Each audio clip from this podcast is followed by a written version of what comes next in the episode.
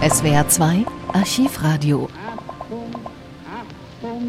Am 25. April 1983 lädt der Stern zu einer internationalen Pressekonferenz ein und verkündet, bislang unbekannte Tagebücher Adolf Hitlers seien aufgetaucht und der Stern werde sie jetzt veröffentlichen. Die Tagebücher würden bereits 1932 vor Hitlers Machtübernahme beginnen. Die letzten Aufzeichnungen stammten von Mitte April 1945, also kurz vor Hitlers Tod. An der Echtheit dieser Tagebücher gibt es von Anfang an Zweifel, allerdings nicht beim Chefredakteur des Stern Peter Koch, der auf der Pressekonferenz die sorgfältigen Prüfungen durch seine Redaktion betont.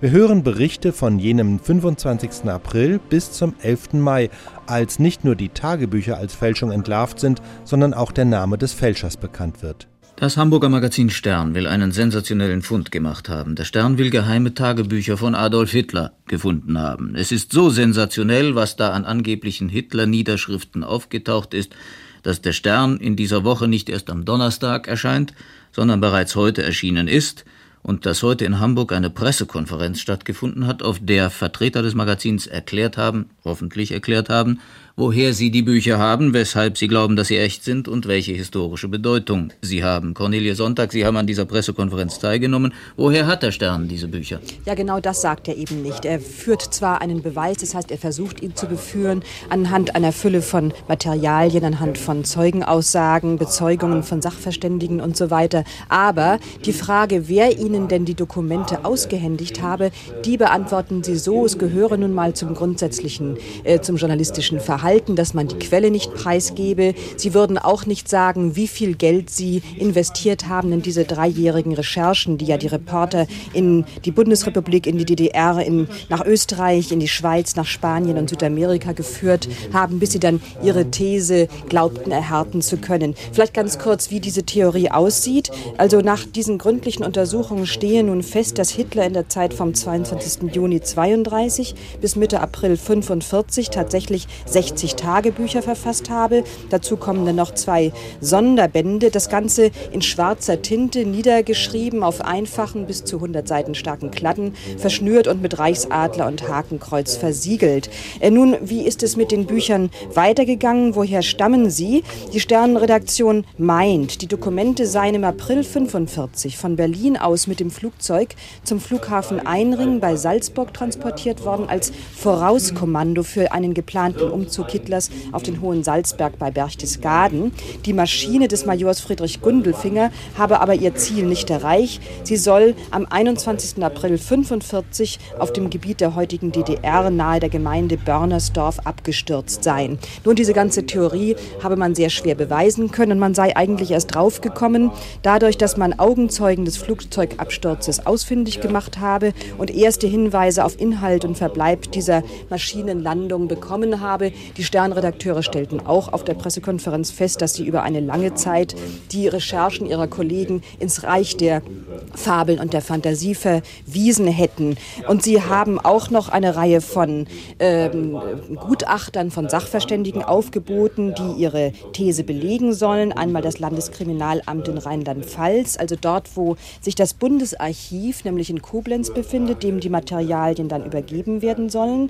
Dann einen Schweizer Gerichtssachverständigen, Sachverständigen, der 1982 äh, verstorben ist, Dr. Max Frey-Sulzer, einen amerikanischen Gerichtsgutachter, Audrey Hilton, sowie dem Professor für Geschichte an der Universität von North Carolina, das ist Gerhard Ludwig Weinberg, der hier heute noch ähm, erwartet wird. Auch zugegen ist der britische Historiker Hugh Trevor Roper, der ja sich für die Echtheit der Dokumente ausspricht, allerdings inzwischen eine Einschränkung macht, nachdem er sich erst wohl sehr enthusiastisch dazu bekannt hat. Er sagte hier heute, es handelt sich um eine provisorische Annahme, dass die Dokumenten echt seien. Eine provisorische, die noch weiter verfolgt werden müsse.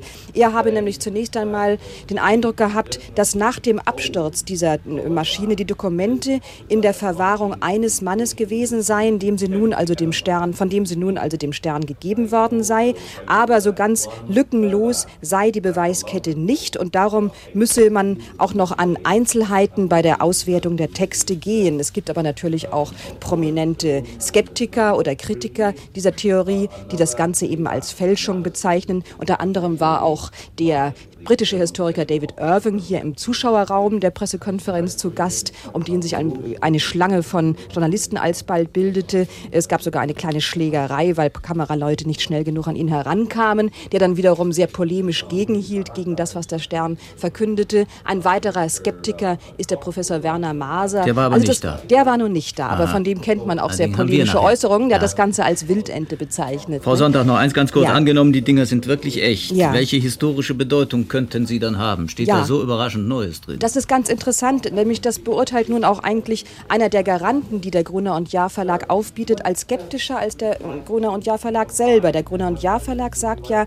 die Geschichte des NS-Staates müsse nun in großen Teilen neu geschrieben werden. Also eine sehr pathetische Auswertung. Weinberg dagegen meint, ich glaube nicht, dass es eine wesentliche Neubeurteilung Hitlers selbst oder der gesamten Ereignisse des Dritten Reiches geben wird, da wir es hier mit einem Zeitraum zu tun haben, über den unglaubliche Mengen an Material zur Verfügung stehen. Er glaubt, dass es für uns, so sagt er, in einer Reihe von Fällen neue Einsichten und neue Interpretationen geben könnte. Also so ganz sozusagen epochal wäre nach an, seiner Ansicht nach die ähm, Resultate der Dokumente doch nicht zu bewerten.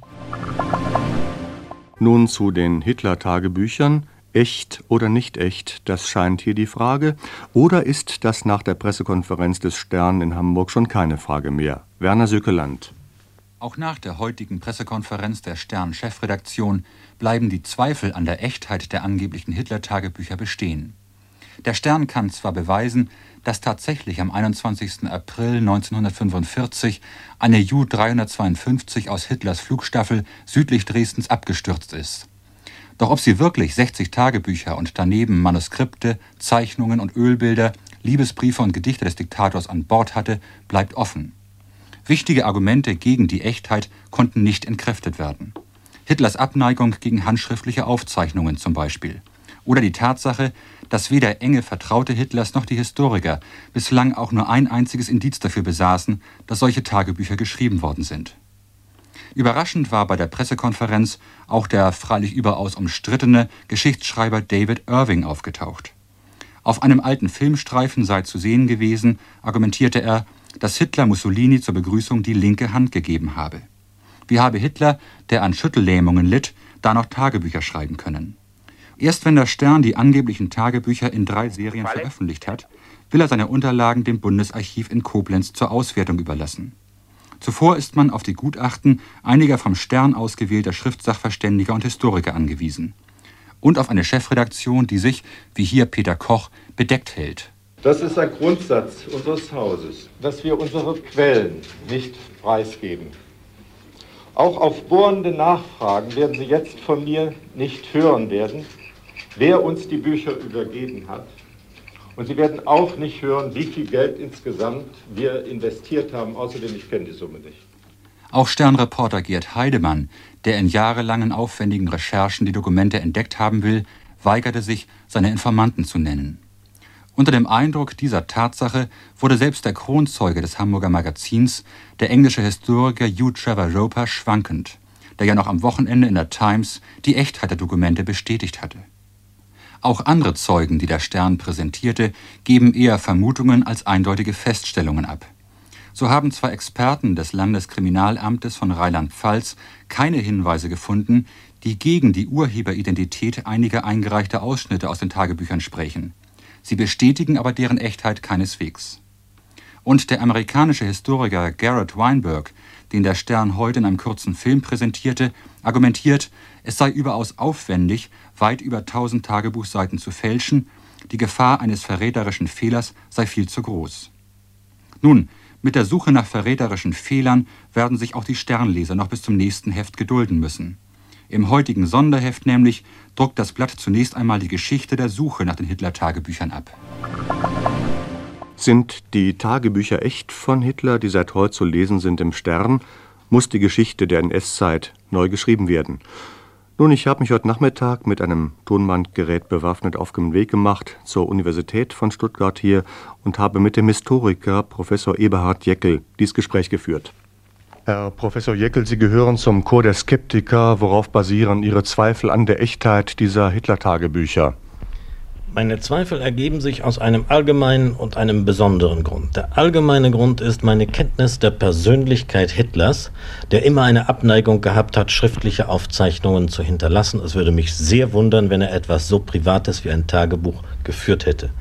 Der besondere Grund ist die Tatsache, dass ich vor drei Jahren eine Gesamtausgabe der frühen Aufzeichnungen Hitlers von 1905 bis 1924 veröffentlicht habe. Damals bin ich allen Hinweisen nachgegangen und bin auch auf den Bestand gestoßen, aus dem offenbar diese angeblichen Tagebücher Hitlers stammen. Ich habe damals einen Band dieser Tagebücher gesehen, der fiel nicht in die Zeit, die ich in meiner Edition behandelte. In diesem Bestand aber sind einige Stücke, die mit an Sicherheit grenzender Wahrscheinlichkeit als Fälschungen bezeichnet werden müssen. Von daher kommen meine Zweifel. Ich will aber hinzufügen, dass ich nicht ausschließen kann, dass der Band sowohl echte wie gefälschte Stücke enthält. Sind Sie in Versuchen, inhaltlich gesehen jetzt mal einige der Thesen, die in dem heutigen Sternvorabdruck schon zu lesen sind, für möglicherweise echt zu halten? Zum Beispiel das Verhältnis zu den Juden, zum Beispiel das offenbar kritische Verhältnis zu Himmler, zu Goebbels, zum Englandflug von Hess. Ich habe nur ganz wenige Stücke gesehen, die heute in dem Stern veröffentlicht sind. Das reicht noch nicht aus. Wir werden den ganzen Bestand sehen müssen. Wenn ich eines der von Ihnen genannten Beispiele herausgreifen darf, ich kann mir nicht vorstellen, dass Rudolf Hess 1941 mit Wissen von Hitler nach England geflogen ist. Denn wenn Hitler wirklich in ein Gespräch mit England eintreten wollte, dann bedurfte er nicht dieses ja geradezu abenteuerlichen Schrittes, dass sein Stellvertreter auf diesem Luftwege sich nach England begibt. Das ist die Tat nahezu eines Wahnsinnigen gewesen. Es gab ja Möglichkeiten, etwa in der Schweiz oder in Portugal, jederzeit in Gespräche mit der britischen Regierung einzutreten. Das Verhältnis Hitlers zu den Juden im Jahre 38, Reichskristallnacht, er habe da die übereifrigen Parteigenossen zurückgepfiffen, so kann man lesen, ist das sehr wahrscheinlich, dass es ihm zu bunt wurde. Dafür gibt es ein paar Hinweise, dass das Pogrom vom 9. November 1938 vor allem von Goebbels veranstaltet worden ist, während Hitler früher häufig gesagt hatte, er sei gegen einen Pogrom-Antisemitismus. Er war gewissermaßen für die bürokratische Vernichtung, wie sie dann ja durchgeführt äh, worden ist. Es gibt einen Hinweis, einen Befehl Hitlers, dass die Ausschreitungen nach dem 9. November äh, einzustellen seien. Das ist seit langem bekannt. Sie sagen, Herr Professor Jeckel, möglicherweise Fälschung in gemischtem Stil, echtes unter unechtes gemischt, Spreu und Weizen durcheinander. Das wäre in der Geschichte der Fälschung weltweit aber ziemlich einmalig, erstmalig, Fälschung in einem solchen Umfang. Der Umfang ist in der Tat erstaunlich. Das hat meinen britischen Kollegen Trevor Roper wohl zu der Ansicht gebracht, diese Texte für echt äh, zu halten. Dies wäre, wie gesagt, wirklich erstaunlich. Andererseits ist dieses auch für mich die Gelegenheit, wenn einmal der ganze Bestand da ist, die Frage von echt oder falsch wahrscheinlich ziemlich rasch beantworten zu können. Wenn dieser umfangreiche Text gefälscht ist, dann müsste man sehr rasch Widersprüche feststellen können und dann ließe sich die Frage beantworten. Ich nehme deswegen an, dass wir, wenn einmal der ganze Text der Öffentlichkeit zugänglich ist, verhältnismäßig rasch eine Antwort bekommen werden. Mal gesetzt den Fall, es seien Teile oder große Teile sogar echt aus diesen Hitler-Tagebüchern, würden Sie der Ansicht zuneigen, dass Hitlers Leben, dass das Dritte Reich neu geschrieben werden müsste als Geschichte? Nein, dieser Ansicht bin ich ganz entschieden nicht. Wir beurteilen die Hitlerzeit in allem Wesentlichen nach den übrigen Akten, die uns längst bekannt sind. Wir wissen über den Krieg, über den Ablauf, über die Verfolgung der Juden sehr genau Bescheid. Wenn diese Tagebücher echt wären, würden sie uns allenfalls etwas sagen über die Sichtweise Hitlers auf die Ereignisse. Dieses wäre natürlich interessant, aber untergeordnet. Sie würden uns aber nichts Neues sagen können über den Gang der Ereignisse selbst. Noch am selben Tag wird die Frage aufgeworfen, wem denn die Tagebücher gehören. Antwort: dem Freistaat Bayern, ähnlich wie bei Hitlers Buch Mein Kampf. So erklären es jedenfalls auf einer Pressekonferenz der Sprecher des Bundesinnenministeriums Wieghard Hertel und Regierungssprecher Dieter Stolze. Der Freistaat, äh, Freistaat Bayern hat beispielsweise auch die Rechte an, äh, an Hitlers Mein Kampf und hat sich bislang äh, ja, ja, ja, und hat bislang äh, immer die Zustimmung versagt, wenn in anderen Ländern beispielsweise äh, Mein Kampf nachgedruckt äh, werden sollte. Und äh, Bayern hat also, das ist zweifelsfrei, äh, das ist die, die Rechtslage, eben alles, was, das, was äh, die persönlichen Dokumente von Hitler angeht, ein, Ur, ein, ein, Urheberrecht. Ja, nur zur Ergänzung noch sagen, nicht allein das Urheberrecht, Bayern ist sozusagen der äh, Rechtsnachfolger, als Erbe, wenn Sie das so wollen. Der Freistaat, der Freistaat, der Freistaat Bayern ist im Besitz dessen, was normalerweise den Erben zukommen wird. Deswegen stehen dem Freistaat Bayern unter anderem auch das Urheberrecht an allen Veröffentlichungen zu. Also muss Bayern der Veröffentlichung der vermeintlichen Tagebücher zustimmen.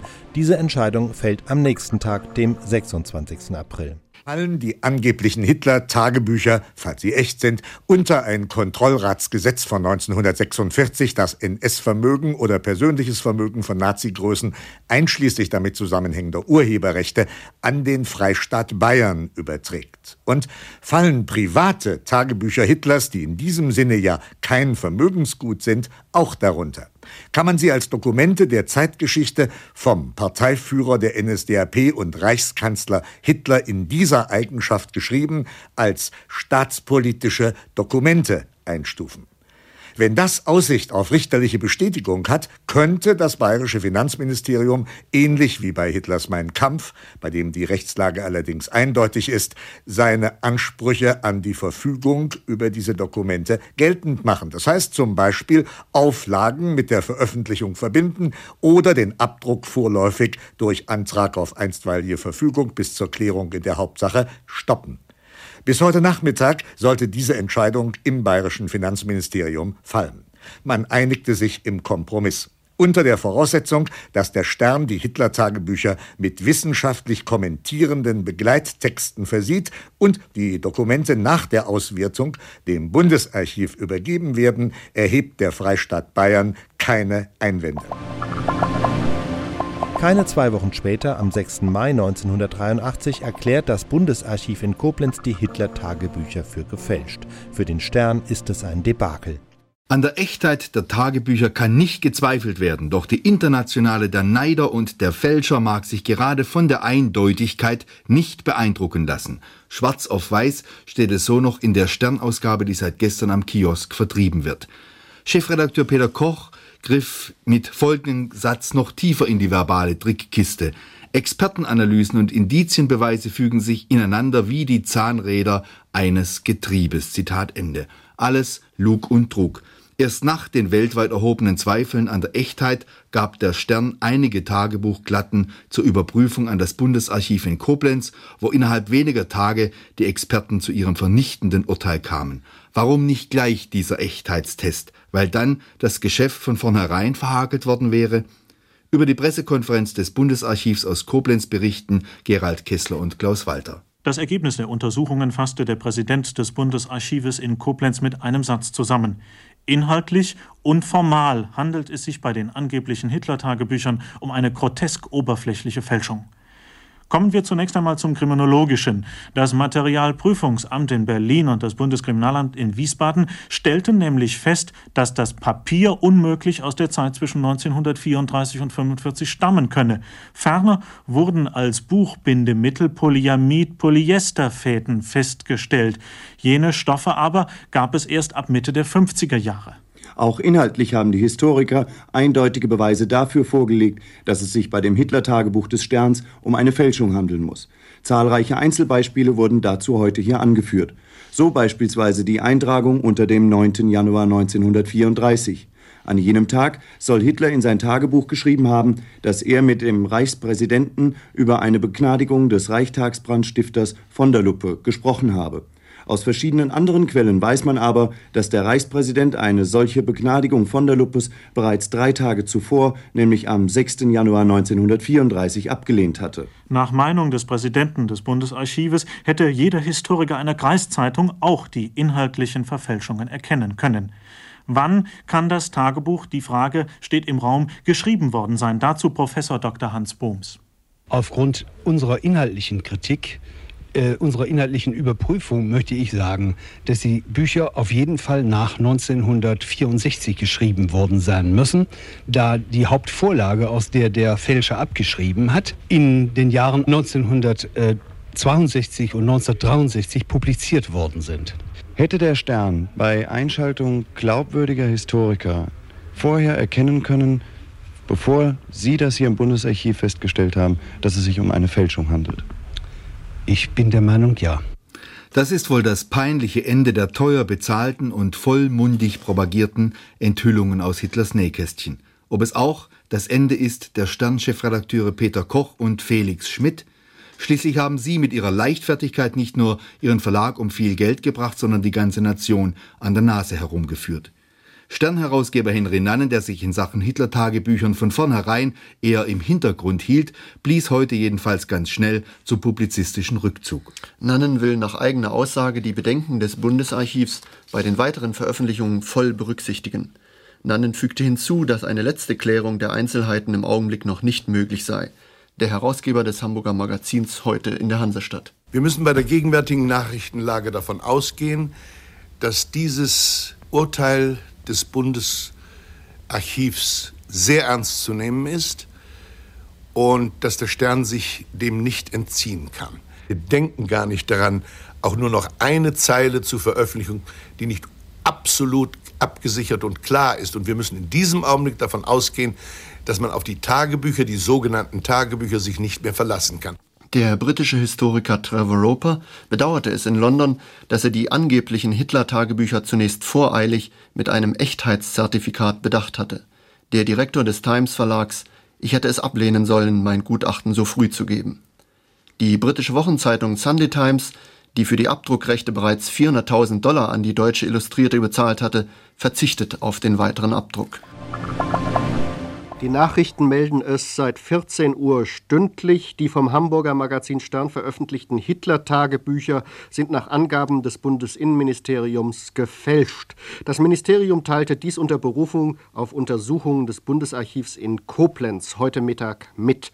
Bundesinnenminister Zimmermann erklärte in Bonn, die Untersuchungen der vom Stern veröffentlichten Tagebücher hätten ergeben, dass sie nicht von Hitler geschrieben, sondern in der Nachkriegszeit hergestellt worden seien. Zu dieser Überzeugung sei das Bundesarchiv aufgrund Grund einer Inhaltsanalyse sowie kriminaltechnischer und naturwissenschaftlicher Untersuchungen gekommen. Auch wir haben darüber im Tagestelegramm bereits ausführlich berichtet. Nun, was sagt der Stern dazu? Mein Kollege Thomas Martin sprach in Hamburg mit Sternherausgeber Henry Nannen. Herr Nannen, das Bundesarchiv in Koblenz hat die Hitler-Tagebücher, die Sie im Stern veröffentlicht haben, als Fälschungen bezeichnet. Wir müssen bei der gegenwärtigen Nachrichtenlage davon ausgehen, dass dieses Urteil des Bundesarchivs sehr ernst zu nehmen ist und dass der Stern sich dem nicht entziehen kann. Aber ich darf darauf hinweisen, dass bevor der Stern veröffentlicht hat, zum Beispiel das Landeskriminalamt Rheinland-Pfalz den Hessband, der ja zu den Tagebüchern gehört hat, geprüft hat und äh, ihn für authentisch befunden hat. Ich darf darauf hinweisen, dass Materialuntersuchungen stattgefunden haben und dass eine ganze Reihe von Historikern, die Historiker waren alle verschiedener Meinung, aber eben auch ernstzunehmende Historiker, haben die Authentizität bestätigt. Aber wie gesagt, das ist alles kein Drumherum-Gerede. In diesem Augenblick müssen wir davon ausgehen, dass dieses Urteil des Bundes Archivs steht und wir werden uns danach richten. Ich habe übrigens, so wie ich das hörte, das halte ich für ein Gebot der journalistischen Selbstachtung, sofort an die Nachrichtendienste gegeben, um als erster zu sagen, so ist es. Wie kann es denn passieren, dass Sie zu so viel Geld eine so brisante Sache ankaufen, dann exklusiv veröffentlichen und nun das äh, Bundesarchiv zusammen mit dem Bundeskriminalamt Wiesbaden und dem Bundesamt für Materialprüfung in Berlin übereinstimmend feststellt, dass diese Bücher gefälscht sind. Ja, das ist ja nicht eine übereinstimmende Feststellung, sondern das sind verschiedene Abteilungen im Grunde genommen desselben Instituts. Wir haben ja gleichzeitig an das Eidgenössische Materialprüfungsamt in der Schweiz und an das Federal Bureau of Investigation in Amerika die Bücher zur Prüfung gegeben. Äh, die äh, Ergebnisse stehen noch aus. Aber schauen Sie, man hat gefordert, wir hätten dies einer großen Gruppe von Historikern vorlegen sollen. Historiker sind wie Ärzte, die haben alle verschiedene Diagnosen, äh, aber die Ärzte unterscheidet von den Historikern, dass sie der ärztlichen Schweigepflicht unterworfen sind. Die Historiker, wenn wir es denen allen gegeben hätten, dann hätten wir es gar nicht mehr zu drucken brauchen, dann wäre es morgen in allen Zeitungen der Welt gewesen. Das Vermarkten einer solchen Sache, das ist kein Vorwurf, der zieht. Sie hätten aber doch zumindest, um der journalistischen Sorgfaltspflicht, die Sie auch eben selber betonten, nachkommen zu können, diese Dinge vorher einem Bundesamt zur Verfügung stellen können, ohne da Angst haben zu müssen, dass da vorab Veröffentlichungen von anderen Medien passiert wären. Ja, aber ich sagte Ihnen ja eben schon, wir haben es dem Landeskriminalamt Rheinland-Pfalz, das für das Bundeskriminalamt solche Schriftuntersuchungen durchführt, gegeben und die haben die Blätter aus dem Hessband als authentisch bezeichnet. Was passiert jetzt weiterhin? Werden Sie die Veröffentlichung der Bücher stoppen oder werden Sie weiterhin äh, mit dem Stern ein Geschäft aus diesen eventuellen Fälschungen machen? Wir denken gar nicht daran, auch nur noch eine Zeile zu veröffentlichen, die nicht absolut abgesichert und klar ist. Und wir müssen in diesem Augenblick davon ausgehen, dass man auf die Tagebücher, die sogenannten Tagebücher, sich nicht mehr verlassen kann. Aber ich will Ihnen ein Beispiel dafür nennen, wie Historiker urteilen. Da wurde gesagt, Hitler habe in den letzten Tagen überhaupt nicht mehr schreiben können. Er habe so gezittert, dass er keinen Füllhalter mehr hätte halten können. Gestern meldet sich aus Denver in Colorado ein, der Pilot einer großen Airline und sagt, ich bin der Hitlerjunge gewesen, der unter dem letzten Aufgebot damals in der Reichskanzlei von Hitler ausgezeichnet worden ist. Er hat mir die Wange getätschelt. Ich habe die Fotos hier auf meinem Tisch liegen. Das ist eine ganz eindeutige, authentische Geschichte. Und er sagt, das war eine ganz kleine Spange und der Hitler hat sie mir angeheftet und es konnte keine Rede von Zittern sein. Sie sehen, es gibt also lauter unterschiedliche Betrachtungsweisen und das ist nicht so einfach, das herauszustellen. Das Ressort für Zeitgeschichte und nur dieses Ressort hat von der Sache ja etwas gewusst, hat nach meiner Überzeugung getan, was es konnte, um die Authentizität festzustellen. Herr Nannen, ist es nicht auch ein Teil journalistischer Sorgfaltspflicht, dass man jetzt die Quellen bzw. diejenigen bekannt gibt, die Ihnen diese Bücher zugespielt haben. Sie haben vollkommen recht. Das ist das Erste, was wir tun werden. Wir sind dabei, die Geschichte des Fundes der Bücher, der übrigens unzweifelbar ist.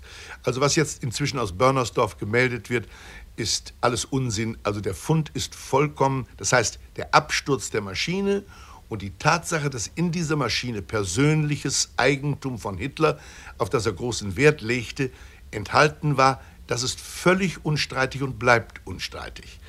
Der weitere Weg, wie diese Bücher gefunden worden sind, wer sie dann letzten Endes an den Stern gebracht hat, das werden wir veröffentlichen. Da werden wir keinen schonen, denn wenn es sich als Fälschung herausgestellt hat, dann sind wir ja betrogen worden und wir haben keine Absicht und auch keinen Grund, Betrügern irgendwelche Nachsicht zu gewähren. Damit ist die Geschichte noch nicht zu Ende. Der verantwortliche Sternredakteur Gerd Heidemann wird entlassen und packt am 11. Mai aus. An dem Tag taucht nun erstmals auch der Name des eigentlichen Fälschers in den Medien auf, Konrad Kujau. Die Spuren führen nach Stuttgart und Umgebung. Die Affäre um die gefälschten Hitler-Tagebücher des Sterns ist ja nach wie vor in aller Munde. Gestern brachte der fristlos gefeuerte Reporter Gerhard Heidemann sein Schweigen. Dem Norddeutschen Rundfunk gab er ein Interview. Wir senden Ihnen einen kurzen Ausschnitt daraus. Gerhard Heidemann zum Lieferanten der Hitler-Tagebücher.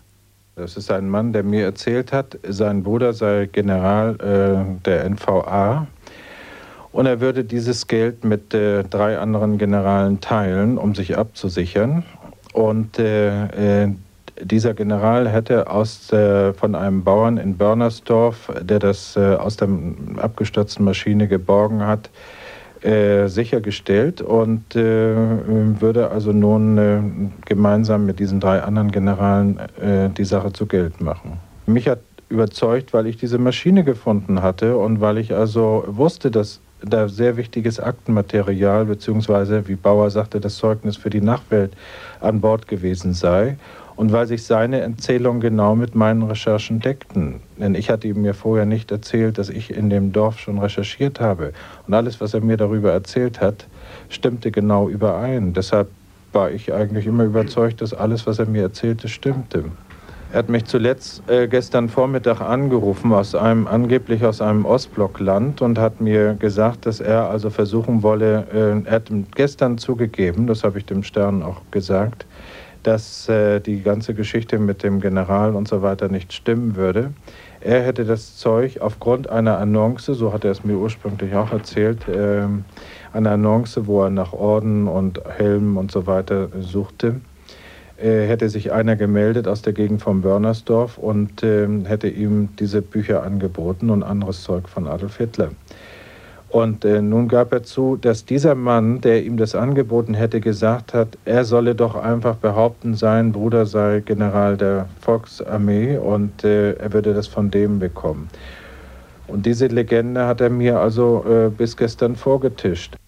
Tja, das war die Stimme von Gerhard Heidemann, die Stimme jenes Mannes, dem man noch vor einer Woche nachsagte, er sei der zäheste und hartnäckigste Spürhund der journalistischen Branche. In welchen Attributen er heute belegt wird, das können Sie entscheiden, wenn Sie die Zeitung aufschlagen, meine Damen und Herren. Wir haben Besuch bekommen, gleich zweifachen Besuch im Studio Jochen Heuer und Ulrich Hableski. Wir beginnen mit Ihnen, Herr Heuer. Sie sind der Person des Konrad Fischer alias Dr. Kujau mal etwas nachgestiegen, ein Porträt von Ihnen. Konrad Fischer heißt nicht Konrad Fischer, sondern Konrad Paul Kujau. Ein Mann, dessen Wohnadresse in Bietigheim-Bissingen in der Nähe von Stuttgart zu finden ist, der ein Antiquitätengeschäft in Stuttgart in der Schreiberstraße hat und mit Hitler-Andenken und Nazi-Material handelt. Oder sollte man besser sagen, nicht handelt? 1975 musste das Gewerbeamt der Stadt Stuttgart diese Frage überprüfen. Kujau war verdächtigt worden, Waffen und Munition gelagert zu haben. Konrad Kujau aber gab zu Protokoll, er handle gar nicht, sein Geschäft, das seien private Räume, er sei Sammler. Nur der Verkauf eines Stahlhelms für 16 Mark konnte nachgewiesen werden, mehr nicht. Das Verfahren musste eingestellt werden, zumal Kujaus Freundin bestätigte, dass er Geschäftsführer ihrer Reinigungsfirma sei. Als Antiquitätenhändler jedenfalls ist Kujau in seriösen Händlerkreisen völlig unbekannt. Konrad Paul Kujau hat, so scheint es, weder einen Bruder, der General in der Volksarmee der DDR ist, noch scheint er der Cousin des DDR-Außenministers Fischer zu sein. Kujau soll sich im Ausland aufhalten, soll, sein Stuttgarter Anwalt schweigt. Dabei könnte er, wie Kujau selbst, sicherlich viel erzählen aus vergangenen Zeiten. Seit 1960 bereits ist Konrad Paul Kujau, Jahrgang 1938, bekannt bei der Polizei. Diebstahl, Urkundenfälschung, Unterschlagung, Verstöße gegen das Waffengesetz, unerlaubter Waffenbesitz, Anzeigen und Verfahren, die zum Teil schon Jahre zurückliegen. Und selbst mit Strafanstalten soll der 44-Jährige Bekanntschaft gemacht haben. Zum letzten Mal rechtskräftig verurteilt wurde Konrad Kujau am 1. Juli 1980 wegen Titelmissbrauchs. In einer Stuttgarter Innenstadtbar hatte er geschossen, ein Ober erlitt leichte Kopfverletzungen.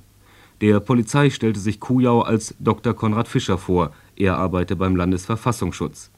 Doch dann musste Kujau eingestehen, dass das wohl nicht die Wahrheit sei. Er heiße in Wirklichkeit, so sagte er damals, Dr. Dr. Konrad Kujau. 800 Mark Geldstrafe wegen Titelmissbrauchs waren die Folge. Die Staatsanwaltschaft Stuttgart schweigt inzwischen. Sie hat das Verfahren nach Hamburg abgegeben. Angaben zum Sachverhalt oder der Person werden hier nicht mehr gemacht. Doch so viel ist sicher. Der Mann, der die angeblichen Hitler-Tagebücher verkaufte und erst jetzt wieder beteuert hat, er habe immer an die Echtheit der Tagebücher geglaubt, dieser Mann ist eine durchaus schillernde Person. Danke Ihnen, Herr Heuer. Sie haben es ja erwähnt, in der Stuttgarter Schreiberstraße hat er ein Geschäft oder waren es Privaträume, je nachdem, wie man es bewertet. Ulrich Hableski, jetzt auch im Studio, hat sich dort einmal umgetan. Was sagen die Leute? Die Nachbarn von Konrad Kujau sprechen ihm Korrektheit zu, Zurückhaltung, er sei ein Mann von wenigen Worten, geredet habe er nie viel. Sein Laden war heute Mittag belagert von Journalisten und Kollegen des Fernsehens, an der Tür ein kleines Schild mit der Aufschrift Militaria. Auffallend ist, dass der Laden und die Büroräume außergewöhnlich gut geschützt sind. Zusätzlich zu den stabilen Rollläden hatte Kujau eine Alarmanlage mit Videoüberwachung installiert. Im Bäckerladen um die Ecke heißt es, Kujau habe viel Geld gehabt, doch woher? Keine Ahnung. Alte Stücke aus dem Dritten Reich habe er gesammelt und behauptet, er habe eine Originaluniform von Göring und die werde er auch irgendwann mal zeigen. Doch dazu kam es dann nie. In einem Lokal schräg gegenüber erzählt mir dann der Wirt, Konrad Kujau, dort Conny genannt, sei oft da gewesen. Er habe erzählt, er kenne viele von der Kripo. Sonst habe er korrekt gezahlt und auch mal eine Runde spendiert. Hat er mit Ihnen mal darüber gesprochen, was er beruflich macht? Nein. Dass er alte Stücke aus dem Dritten Reich sammelt? Das ja. Weil ich habe sein Museum schon gesehen. Was haben Sie da drin gesehen? Ha, Uniformen, Schriftstücke. Was für Schriftstücke? Ha. Liegherter, was weiß ich was, so. Urkunden. Hat er Ihnen auch mal Tagebücher gezeigt? Nein, nicht. Keine Ahnung in der Richtung. Hat er Ihnen mal erzählt, dass er im Besitz einer alten Uniform von Göring sei? Der hat mir, wie gesagt, habe Uniformen gezeigt von Hitler und von. Hat so eine Glasvitrine drin. Kann durchaus sein, dass da auch von Göring was drin sei, so eine Uniform, aber. Das heißt, er hat Ihnen also auch gesagt, er habe eine Uniform von Hitler? Ja, also Originaluniform? Ja. Hatten Sie den Eindruck, dass er auch politisch in diese Richtung tendierte? Kann man sich kaum vorstellen. Wann war er das letzte Mal hier? Vielleicht 14 Tage.